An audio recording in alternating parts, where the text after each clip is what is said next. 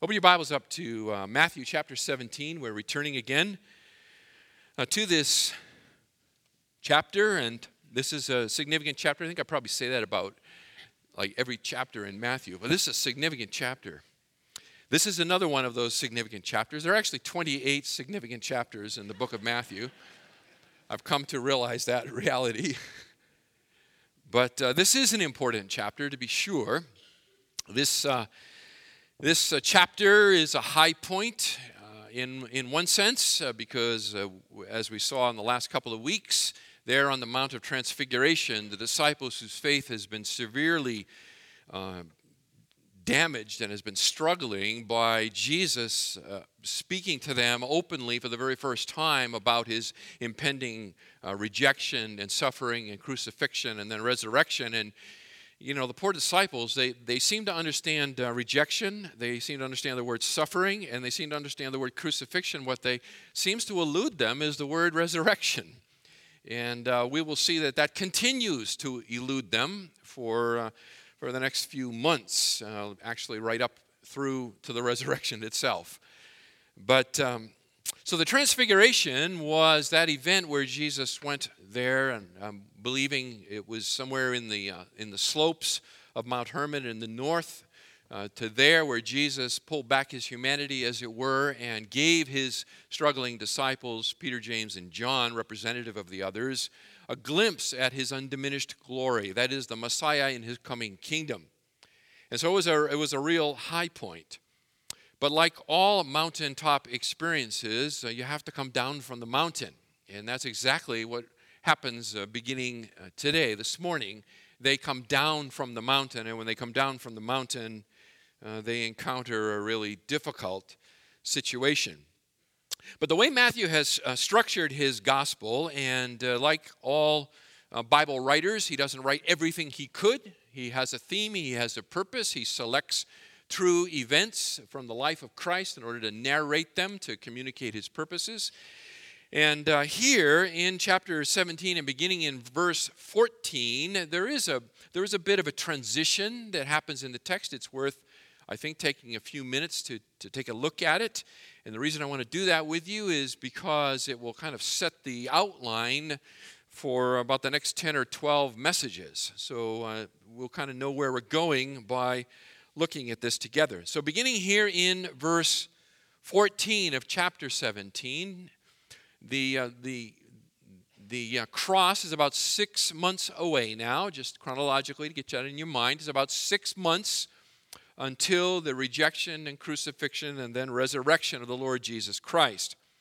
And in the remainder of these six months, Jesus is going to continue to move around. He's going to remain primarily outside of Galilee. He'll make brief incursions into once into Galilee and a couple of times into uh, Jerusalem, but always moving in and out quickly, trying to stay away from the authorities, trying not to get himself in a position where there'll be a premature confrontation or a showdown. He knows uh, that he must go to Jerusalem. He must die there in Jerusalem, officially presenting himself as the king of Israel and being rejected by the people.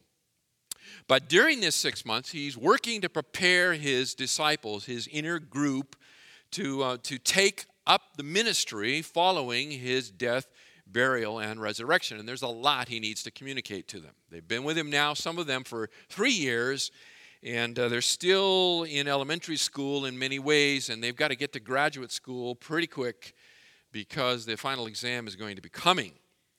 So, what Matthew does for us is, is arrange events, uh, and I don't mean by arrange events in, in the sense he's making anything up, but he brings to the text for us, records for us, a series of events and a series of teachings that, uh, that happened over this six months that provide lessons. They were lessons to the disciples, and they are, by extension, lessons to us about what it means to live together in community as a new work of God called the church. You remember in chapter 16, Jesus introduces the concept of the church for the very first time. It could not have been introduced prior to that in biblical revelation because prior to that, the, the nation had not rejected their king. And so there was still a valid uh, offer of the kingdom of God to the nation of Israel in these first three years of Jesus' public ministry. And we talked about that last time. And it's a, it's a conundrum to be sure, but that doesn't make it not true.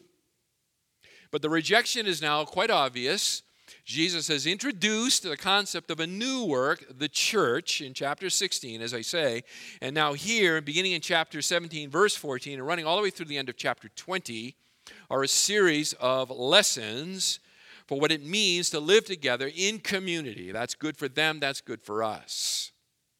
These lessons are all very firmly rooted in the Old Testament and the two great commands of the Old Testament, which are to love the Lord your God with all your heart, soul, mind, and strength, and to love your neighbor as yourself. So, this, in one sense, is not new information, it is the application of the long standing uh, revelation of God that the two great commandments are to love God and love your neighbor.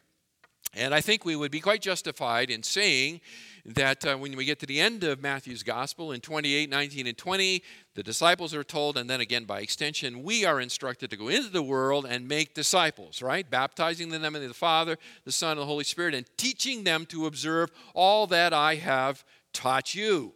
So the lessons here are the lessons Jesus taught them they have been taught to, to the disciples generation after generation after generation. They remain applicable to us today for us to put into practice and to teach others as we disciple them.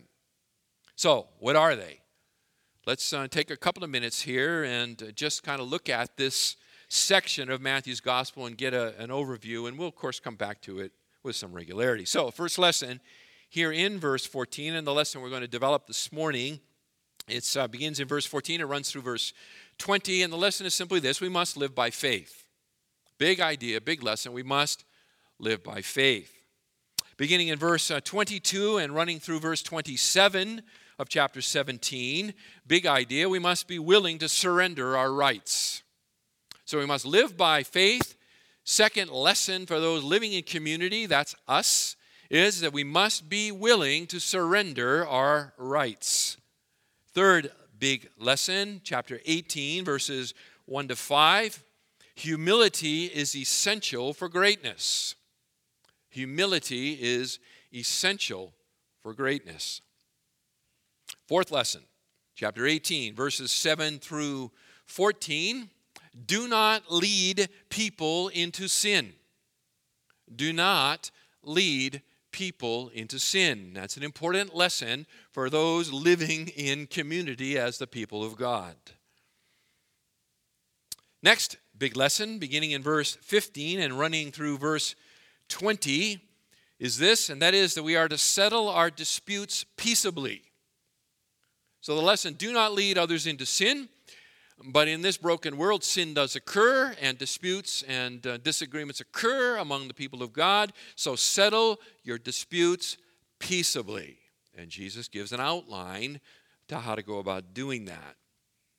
Chapter 18, verse 21 through 35, another lesson for us, and it is to recognize your duty to forgive. So settle your disputes peaceably. Recognize your duty, not option, your duty to forgive among the community of God. That takes us into chapter 19 and verses 1 through 12. And the lesson here is that marriage is not disposable. Marriage is not disposable. The marriage uh, communion, the, the, the marriage covenant among the people of God, should be something that the world can look to and gain insight from because God has designed it to portray the realities, the spiritual realities of Christ and His church. So, marriage is not disposable for the people of God.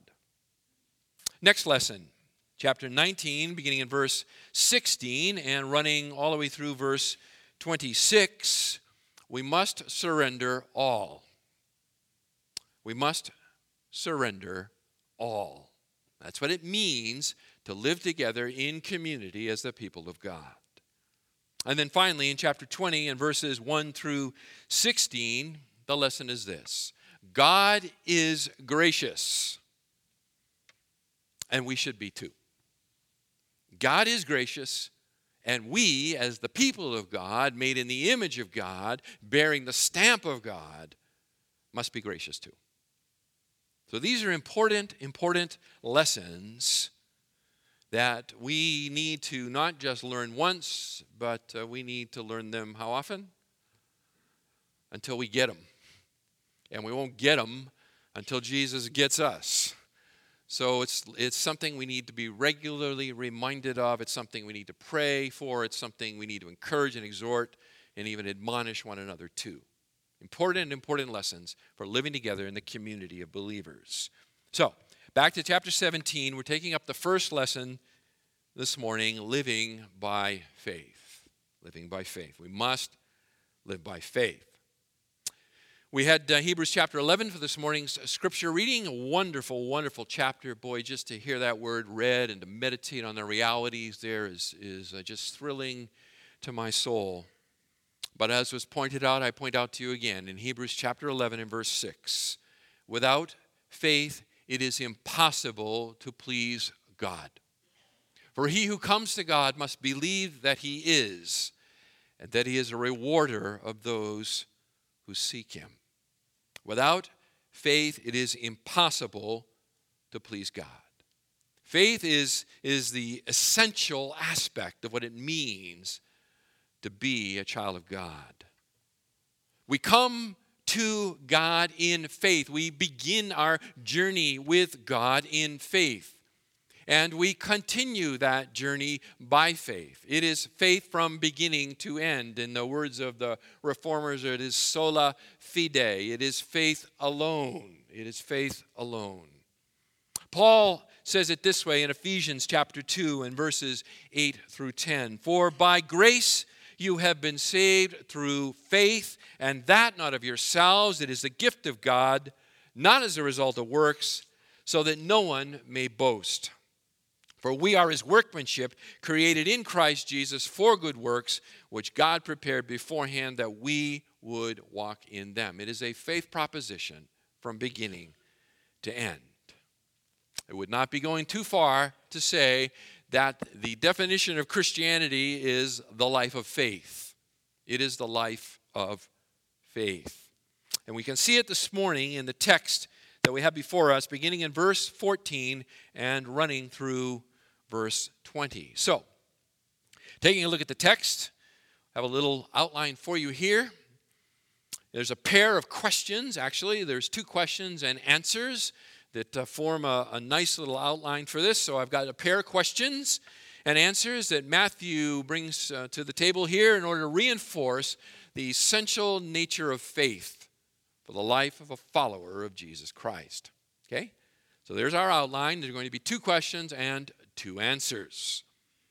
Question number one, beginning in verse 14 Will you help my son? First question Will you help my son? Now, Matthew's account uh, is uh, also uh, duplicated in uh, Mark and Luke, and that frequently happens but they are not identical. And so there are details that are available in those other gospel accounts of the same event that I think are, are helpful. And in fact, in this case, uh, Matthew's account here is more abbreviated than Mark's. And so we'll rely on Mark to uh, bring some more details to it. And I think it just helps us to understand what's going on. So uh, I, won't, I won't make you flip back and forth. I've got them, the verses for you when I need them. I'll read them to you. We'll have them on the screens but you'll be able to kind of use this to fill in the picture because it's important. It's important to get a bed, a full and better understanding of what's going on. First question Will you help my son? Mark records, uh, records the event happening this way in Mark 9 and beginning in verse 14. When they came back to the disciples, they saw a large crowd around them and some scribes arguing with them. Immediately, when the entire crowd saw him, they were amazed and began running up to greet him. And he asked them, What are you discussing with them? The scene is, is Jesus, along with Peter and James and John, descending from the Mount of Transfiguration. Luke's gospel tells us in Luke 9 and verse 27, it is the next day. That is, they spent the night together on the mountain. They're coming down from the mountain on the next day. They have been in the presence of the glorified Christ. They have uh, experienced the Shekinah glory of the Father. They have heard his voice. They have been undone by what they have experienced. Jesus has ministered to them, and now they're coming back down the mountain, and Jesus has told them, Keep a lid on it. Don't talk about what you have seen and experienced until after the resurrection. They're coming down the mountain and they have been discussing together uh, the aspect about the coming kingdom and what does he mean by resurrection and all of these sorts of things. And so they come down and they come back to the place where they had left their disciples. And the situation that they arrive at is a situation that is very disheartening. It is a situation that is very discouraging because it's a situation in which sin and spiritual blindness are on full display. Full display. This is, this is definitely coming from the mountaintop to the valley. They have come from the mountaintop into the valley. What they encounter, evidently, is a, is a crowd that has gathered they have gathered around the disciples. There are the disciples, and there are some scribes, which are the, uh, the experts in the law of Moses among the people of Israel. And the scribes and the disciples are arguing, and the crowd is gathered around. It doesn't take a lot of imagination uh, to see that. And whether they were wagering with one another on the event or not, we certainly couldn't tell. But we, we get that sense that the crowd is there because there's a good fight brewing. And they are, they are, they are they have a macabre interest in the dispute that is going on. They're watching the fight. And upon seeing Jesus coming back down into the village, I think this happens in a village, and I can tell you more later why I believe that. As they see Jesus coming back towards the village here, they see his approach, the crowd uh, leaves the fight behind, and they turn and they run to Jesus. They run to Jesus, and they greet him. And Jesus says, What's happening? What's going on? What's the commotion all about? Again, Mark informs us in Mark 9, verses 17 to 18, and one of the crowd answered him. Teacher, I brought you my son, possessed with a spirit which makes him mute. And whenever it seizes him, it slams him into the ground, and he foams at the mouth, and grinds his teeth, and stiffens out. A voice out of the crowd calls out to Jesus. And then, and then separates himself from the crowd, as, as we'll see here in Matthew's uh, account of the event in just a moment. And, and it's, a, it's a father who has a son. And he comes and, and, he, and he hollers out to Jesus about this son who is, who is in a very serious situation health wise. And he, and he comes and, and he bows at the feet of Jesus. He kneels, that is, at the feet of Jesus, and he begs him to heal his son. Matthew 17, verse 14. And when they came to the crowd, a man came up to Jesus, falling on his knees before him, and saying, Lord, have mercy on my son. For he is a lunatic and is very ill, for he often falls into the fire and often into the water. Luke adds the detail that this child, this boy, this son, is uh, the man's only son. It is his only son. And Luke tells us that there's an evil spirit, there is a demon involved. And when the demon uh, enters in and takes possession of this boy, the, the the, the boy screams, Luke says, when it happens, and the demon throws the boy down into, into convulsions and it mauls him, Luke says. So we see that it, it, it, um, it, it the, the, uh, the demon uh, knocks him to the ground. It, it, apparently knocks him in a way that he, that he is susceptible to falling into the fire or falling into the water. It, it uh, causes his, his, um, uh, him to foam at the mouth, to grind his teeth, all kinds of physical manifestations. Terrible, terrible, terrible. Matthew records uh, that the father says that his son is a lunatic. I guess I probably should stop and maybe just talk about that for a moment. Uh, uh, the word translated here in the English, lunatic, is from a Greek word which means moonstruck. Moonstruck. It actually is, uh, it is derived from the Greek word for moon, as is the English word lunatic, right? It is also derived from the, from the word for moon. And what it basically means is this it, it, it stems from the, the ancient notion that the moon could influence human behavior. And so when a person was acting in a way that, that didn't comport with a, with, uh, with a reason, with uh, operating by reason, and operated in ways that were very uh, out of the ordinary, they would say that they were moonstruck, or as it comes to us in English, they are a lunatic. But when you look at the symptoms here, and uh, I think all the modern commentators agree on this. When you look at the symptoms, what they resemble is the disease that, that you and I know as epilepsy. The disease of epilepsy. Now, whether this uh, boy uh, was afflicted with epilepsy or not, we can't know for sure. But uh, one thing we can know for sure, because the text tells us, is that even if this is epilepsy, it is epilepsy that has been brought on by a demon. The, the medical condition of this boy, the terrible state in which this boy finds himself, is a result, these terrible seizures, seizures are a result of demon activity in the boy. Now, we can go no further than that. This is not a license to begin to practice medicine and, uh, and seek to find demonic activity behind various uh, diseases that afflict the human condition. But for sure, we are told here, based on the authority of the Word of God, that this is something that resembles epilepsy brought on by a demon. And when the demon afflicts this child, he seeks to destroy the child. He seeks to destroy the child. And he, and he does that by causing the child to, to stumble into the cooking fire. He causes the child to, to stumble into any water that might be nearby.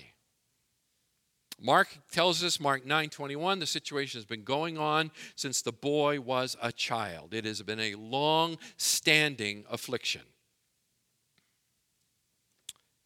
And that's pretty hard to imagine for most. Pretty hard to imagine that kind of situation. This poor family, this father, 24 7, he has to keep guard over his son. He can't leave him alone. Why?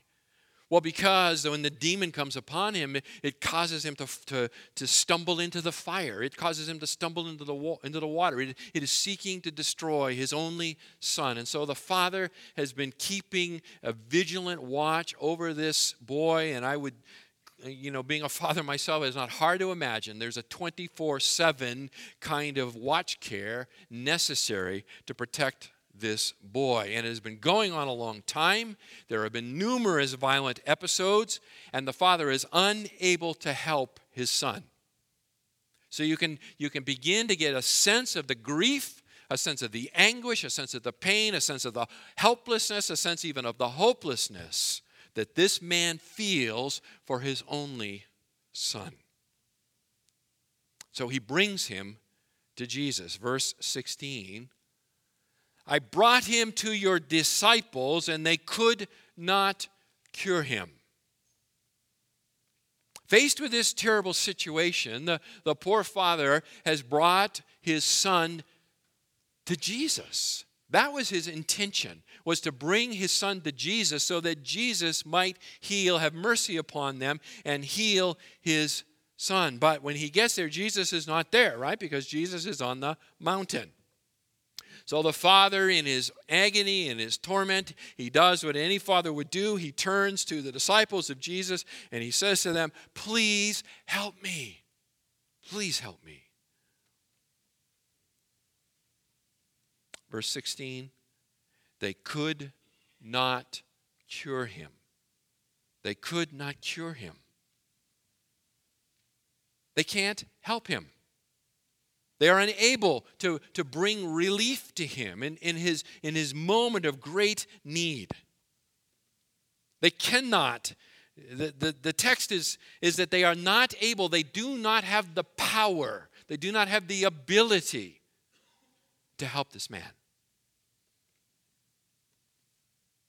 And it's at that point in time, I think the argument with the scribes begins.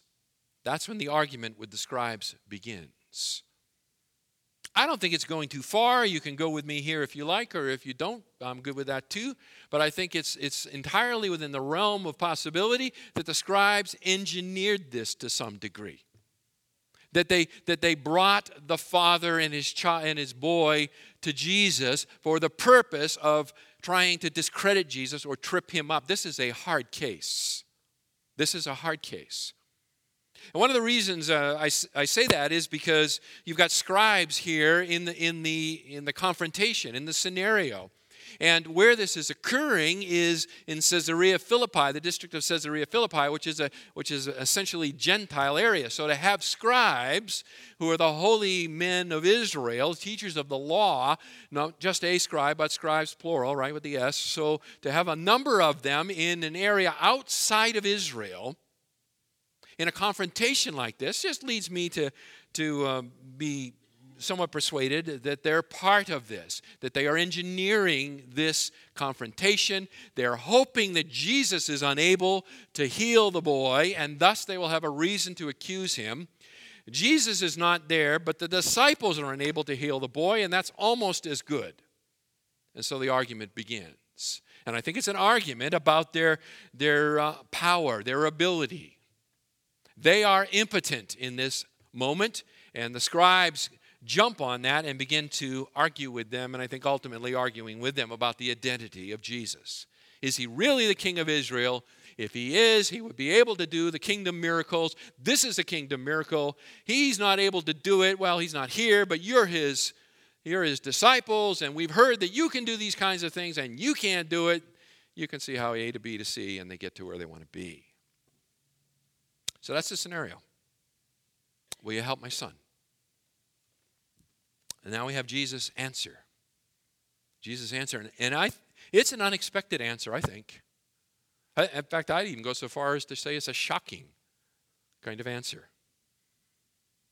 Coming down off the mountain, Jesus has been confronted by the helplessness and unbelief. And, and previously, as, as we've worked our way through the gospel, we've seen that that's not unusual, right?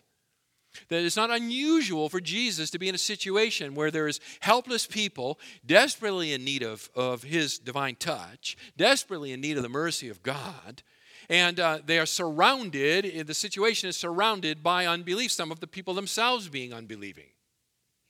And yet Jesus seems to always acquiesce to their need. He, he, he heals their sicknesses, their diseases. Matthew's very clear.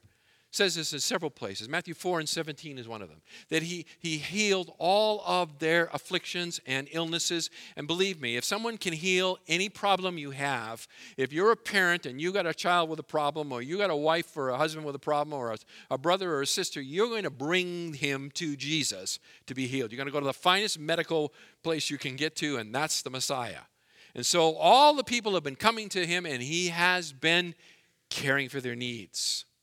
And he's been caring for their needs at great personal cost. Often he's gone away to the wilderness to be alone by himself in order to pray and to, and to nourish his own soul with his Father in preparation of the terrible mission on which he has come. And his plans get interrupted, and he graciously and quietly and lovingly and humbly and serving kind of fashion meets the people's needs.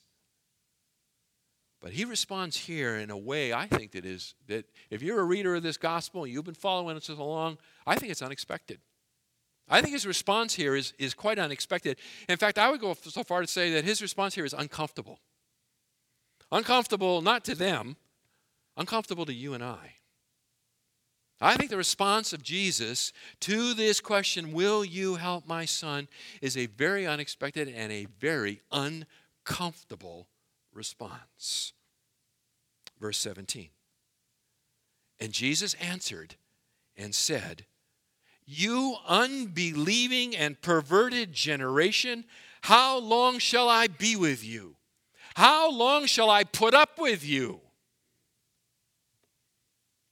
What do you think?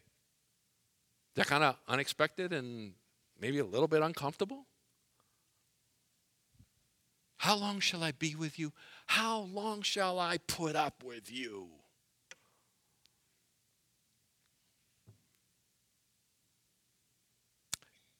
Unbelieving and perverted generation, verse 17. Generation, uh, it speaks about the whole nation at that time, it, it captures everybody all the people. He is talking to everybody. And, and he, he castigates them. That is, that he severely rebukes them in two ways. He says to the people there, and, and it includes his disciples, it includes the scribes, it includes the crowds. I think it includes the Father. He says they are faithless and they are perverse. Faithless and perverse. The former, faithless, it, it speaks about their attitude towards God. They are approaching God in, in a way that, that it does not exhibit faith. And without faith, it is impossible to please God. They are not pleasing to God in their faithlessness. Beyond that, they are perverse. The word means twisted, the, the word means distorted. We often, uh, in our culture, I think we have too narrow a definition or, or imagination of that word, and we tend to move it towards sexual uh, crime being twisted or distorted in how one approaches sexuality and it certainly falls within the within the range of that word but that's not what they're talking about here. Jesus is not accusing them of sexual misconduct. He is accusing them of being twisted or distorted in their thinking about god's messiah they are twisted they are distorted in the way they think about messiah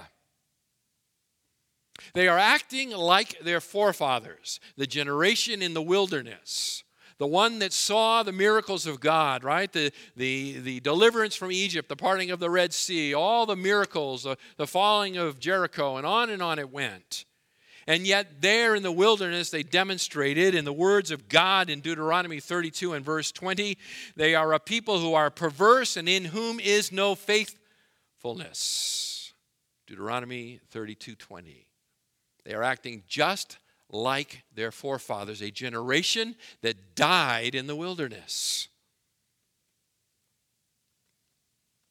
Now, this rebuke, this criticism, it certainly applies to the scribes.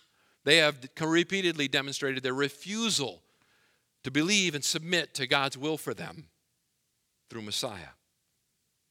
It relates to the crowds the crowds who are, who are just along for the show. But I think the, this, this malady of, of, uh, of faithlessness and perversion has also infected the disciples. They have been drinking from the same polluted well. There's a, there's a large degree in which they are demonstrating the very same problem of the rest of that generation. One writer said it this way, and I, I, think he's right on. He says the idea here is that, that Jesus is not going to be with his disciples very much longer, and they had better get their act together. Six months and he's gone. They had better get their act together. How long shall I be with you? How long shall I put up with you? These are rhetorical questions. There are two of them. They are rhetorical questions. He's not expecting an answer. But it is these questions that, that reveal the, the depth of the burden, I believe, and trial that is pressing down on the soul of the God man, Messiah. He has been among the people. He has, he has been constantly ministering and preaching and teaching and pouring himself out and offering many convincing proofs. And they will not receive him. They care not for him. They care not for his Father who sent him. They are interested in primarily having their bellies filled and their illnesses healed. Their approach to Jesus is, is like to treat him like an ATM, that they can go and make a withdrawal of, of whatever blessing they need whenever they need it. But don't call me, we'll call you. They have not given serious thought to his message. They have not integrated the, the radical demands of discipleship that he has made upon them as he has exposited the law of God and shown them the, the full extent of what it means to live as the people of God.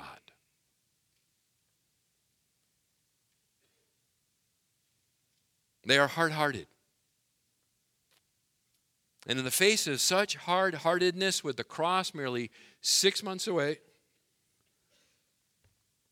Jesus expresses exasperation with his people. He is exasperated with them.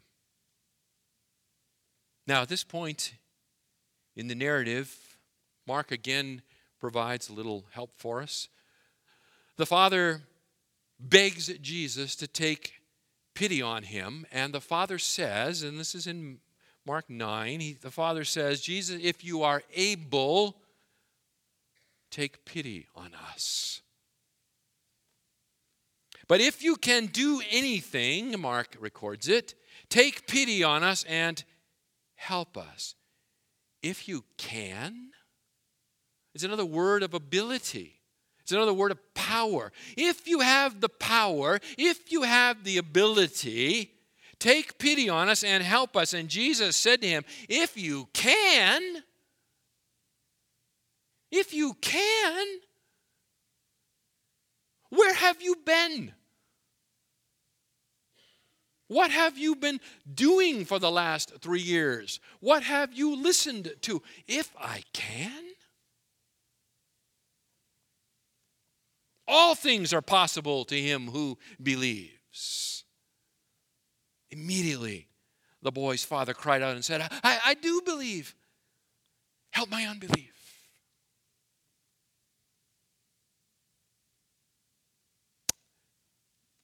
Matthew 17 records that Jesus says, Bring him here to me. Bring him here to me. When the boy is brought near, and Jesus heals the, heals the boy. He casts out the demon. He heals the boy. The boy is healed immediately. He is restored to complete health. Verse 18 Jesus rebuked him, that is the demon, and the demon came out of him, and the boy was cured at once. If you can, if you can.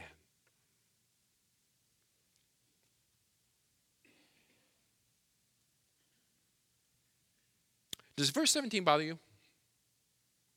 I was, I was spending all week in my office thinking about this, and I thought, it bothers me. Am I going to be the only one on Sunday morning that it bothers? Doesn't it seem out of character to you? Doesn't it seem like, boy, that's, that's not very friendly. Uh, that's not winsome. That's, that's not the meek and mild uh, Jesus. For those of you that it bothers, let me ask you a question. Why does it bother us? Why does his response bother us?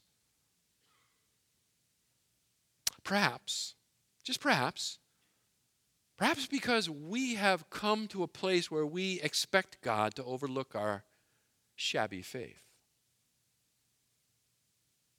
That we just assume that God should be happy with whatever he sees.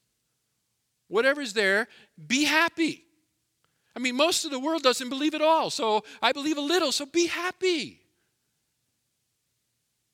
Don't ask for so much. Don't have such high expectations yeah, my faith is kind of shoddy, but, but I am a believer. Maybe. Maybe we've drunk too deeply of the well of unbelief that surrounds us. Maybe we're trading on the grace of God. Maybe we've grown complacent in our walk with God. Just maybe. Just maybe. Beloved, it is, uh, it is a walk of faith, yes? But it is still a walk. It is still a walk. Question one Will you help my son? Question two What happened to our power? Second question What happened to our power? Verse 19. Then the disciples came to Jesus privately. Mark tells us, Mark 9 28, that they came to him in a house. That's why I say I think this was a village.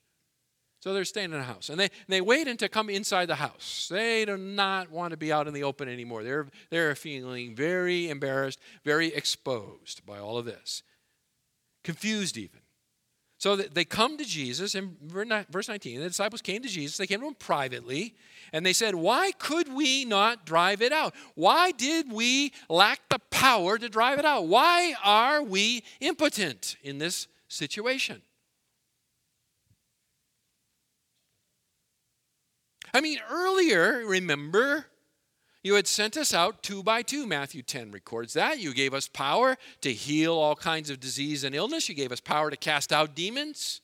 Freely you have received, freely give. And they went about healing all kinds of disease, casting out demons. They had power over the spirit realm, they had power over the realm of disease. Everything looked pretty good. Who pulled the plug on that? Was that just a, you know, like a six month loan? Or what's going on? They're baffled. They're confused. They're embarrassed. And so Jesus answers them. A pointed answer. This is another one of the places where when you rub up against Jesus, this, your skin gets scratched. Okay? We like Teflon Jesus. You know, you get real close to him and everything is really smooth and cool. This is this is the um, I don't know what's a good word. This is the, um, the rough side of Jesus. This is the rough side of Jesus. He answered them. Verse 20. Because of the littleness of your faith. Stop there. Because of the littleness of your faith. Eh, that's not the answer I was looking for. Because of the littleness of your faith. This, this has been a constant refrain. Matthew records it repeatedly. Littleness of faith. There, there actually is a compound Greek word behind it here, but it, but Jesus has spoken to it to them about this in, in chapter 6 and verse 30 in terms of their concern for, you know, what are they going to eat, what are they going to wear. He's spoken to them in chapter 8 and verse 26. He's spoken to them this way in chapter 14 and verse 31. He's spoken to them this way in chapter 16 and verse 8. They have heard this before. This is a representative sample. I would submit to you that they've heard it more times than has been recorded here. And it's not that they don't have any faith. It's just that the faith they have is inadequate. It, it, is, it is vacillating and it is impoverished. It is a vacillating faith, it is an impoverished faith, it is an unacceptable faith. It is a faith they must repent of. It is not a God pleasing faith. John MacArthur has a, something good to say, I think, on this. Uh, let, let me just read it to you real quick.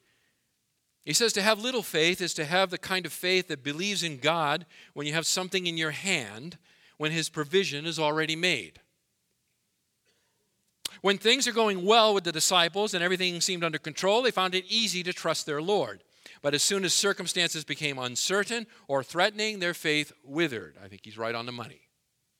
All of those places where Matthew records Jesus calling them out for being little faith men in every single situation, it has to do with basically their bodily needs, whether it be they think they're going to die or they're hungry and he calls them out. Now, now listen to this. Faith is, is, is not, doesn't simply mean we have a certitude that God is going to act. Okay, that's not faith. It's not, it's not faith pleasing to God. The faith that is pleasing to God is a, is a total dependence upon God who watches over his children. One can have the attitude, one can believe that God will act, and yet go through life essentially faithless, relying on their own wits, relying on their own intellect, relying on their own hard work, relying on their academic achievements, relying on their family status or connections, relying on the size of their savings account. There are many things that people can and do rely on to really uh, to live, to have faith in, and yet at the same time profess that they believe God is in control and God will take care of me. And yet they live day to day, moment to moment, as if God is not part of the picture. God, I will carry the ball as far as I can, and when I run out of gas, you be there to pick up the fumble and carry it in for the touchdown. That is not faith pleasing to God. That is the kind of faith that gets one the rebuke of being faithless and twisted. You know, this whole situation here reminds me of Joshua chapter 7. Joshua 7, don't turn there, just, just listen with me. In Joshua 7, the, the nation of Israel has come in across the Jordan River. They have, they have circled Jericho seven times, right? And the walls have fallen down and they have conquered the city. And they have been told, do not take anything from the city. It is all under the band. It all belongs to God. It is all to be destroyed. If you take anything from the city, then uh, I will not be with you, basically, is what God says. So then in the next, the next city to fight is Ai. You remember this? This is a smaller city. Just send a few people up to Ai. We don't need all the big hordes circling around. We'll just go up to Ai and we'll knock it off. They go up to Ai and they are, they are defeated before their enemies. They flee back, and Joshua doesn't know what to do. He tears his clothes. He says, Woe is me. The nations are going to hear that we have turned and run before them. They're going to surround us. They're going to destroy us. Oh, God, what, what's going on? And God says to him, There's sin in the camp, idiot. Well, he doesn't say it exactly that way.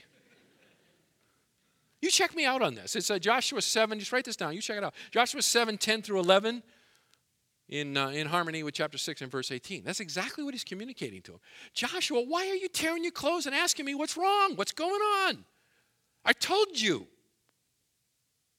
Somebody has stolen something from Jericho. You should know that. You should know that from the character of your God. And I, and I think that's exactly the situation here is, is Jesus doesn't really give them the warm fuzzies here because they should know why they could not cast out that demon. They shouldn't have to, to, uh, to come into the house and say, We tried. They should know immediately. Immediately.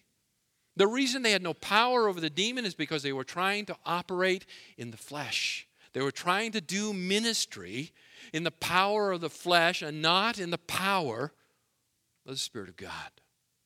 They were not in total dependence upon God. Would they have disavowed Christ as Messiah? Of course not. But they were not living and ministering in a way that was dependent, fully dependent on who He is and what He can do. We might even say they were resting on their laurels of past ministry glories. Now, I'm not speculating on this. Mark makes this very, very clear. In Mark chapter 9 and verse 29, he, Jesus says to the disciples, This kind cannot come out by anything but prayer. It cannot come out by anything but prayer. You did not call to God to help you in this. Oh, you probably rattled off a quick prayer, maybe two or three. But the picture here is that you did not beseech God in prayer consistently, faithfully, in, in complete dependence upon God. And thus, you should not be surprised. You should not be surprised that you are unsuccessful. Jesus makes it clear uh, six months later in the upper room in uh, John 15 and verse 5. He says to them, Apart from me, you can do what? Nothing. Do we believe that? We believe it here. Do we believe it here? How often do we live as if, well, apart from me, you can't do many things, but there are some things I can do? We just kind of take that approach. Be very clear here. Very clear. Verse 20 because of the littleness of your faith. For truly I say to you, if you have faith the size of a mustard seed, you will say to this mountain, Move from here to there, and it will move, and nothing will be impossible to you. Now we're dealing with figurative language. Figurative language. This is a this is a proverb. The idea of moving a mountain is a Jewish proverb which talks about overcoming an impossible situation. And Jesus, I think, is setting up here the, the, the tension between the mustard seed, which is the smallest acknowledged uh, garden, common variety garden seed, and a mountain, right? And you got, if you like it, you got Mount Hermon in the background. So you got 9,200 feet, Mount Hermon, covered in snow, and you got a mustard seed, which you know looks like a speck of dust on the palm of your hand. And there's this contrast going on here, and he's doing it intentionally. He's speaking about the, the, the, spiritual reality that, that small faith, even small faith, placed in the one who is all powerful, is able to accomplish whatever God would have. It's simple as that. You want an illustration of the moving mountains? I'll give you an illustration of the moving mountains. Beginning six months later and running over the next 40 years, they turned the Roman Empire upside down. How's that for moving mountains? How's that for a handful of people moving mountains to turn the empire of Rome on its head?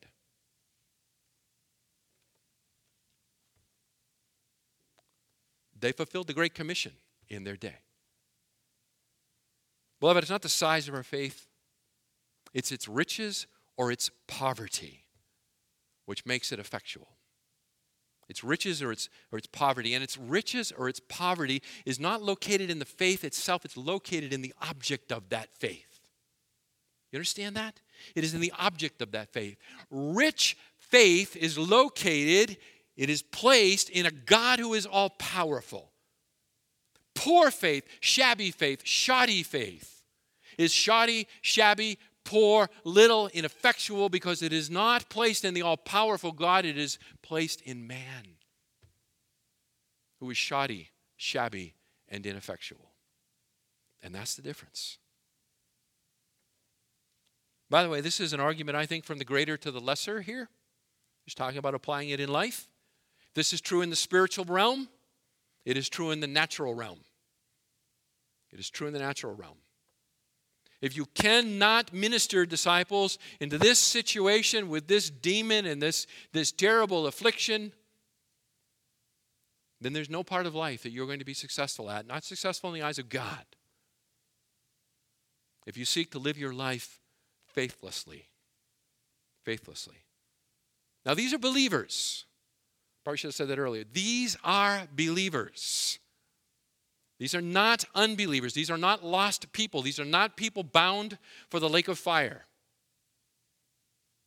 Now, there's more to, for them to learn, more for them to grow, more for them to, to understand, more for them to do, to be sure. But these are children of God. And they are receiving a pretty stern rebuke. Pretty stern rebuke. But there's some encouragement in here. There's some encouragement in here, okay? We need some encouragement. You close it down. How about a little encouragement? Feeling beat up? Well, I hope if you're feeling beat up, you're feeling built, beat up by the Spirit of God and not by me. But I'll, I'll close with a little encouragement because I need a little encouragement. Here's a little encouragement. And one writer wrote this, and I, I think it's good. He says the encouraging thing in, in this entire um, account here is that even a small amount of God centered living can accomplish incredible things. That's encouraging. That's encouraging, right? Faith the size of a mustard seed can move mountains. So it's not like you gotta you gotta work up this, you know, 50 pound supply. Just a little bit of real faith. God does mighty things. Mighty things. I'm encouraged by that. Because that's about the best I've got. And even that's uncertain on some days. Let's pray and ask God to increase our faith.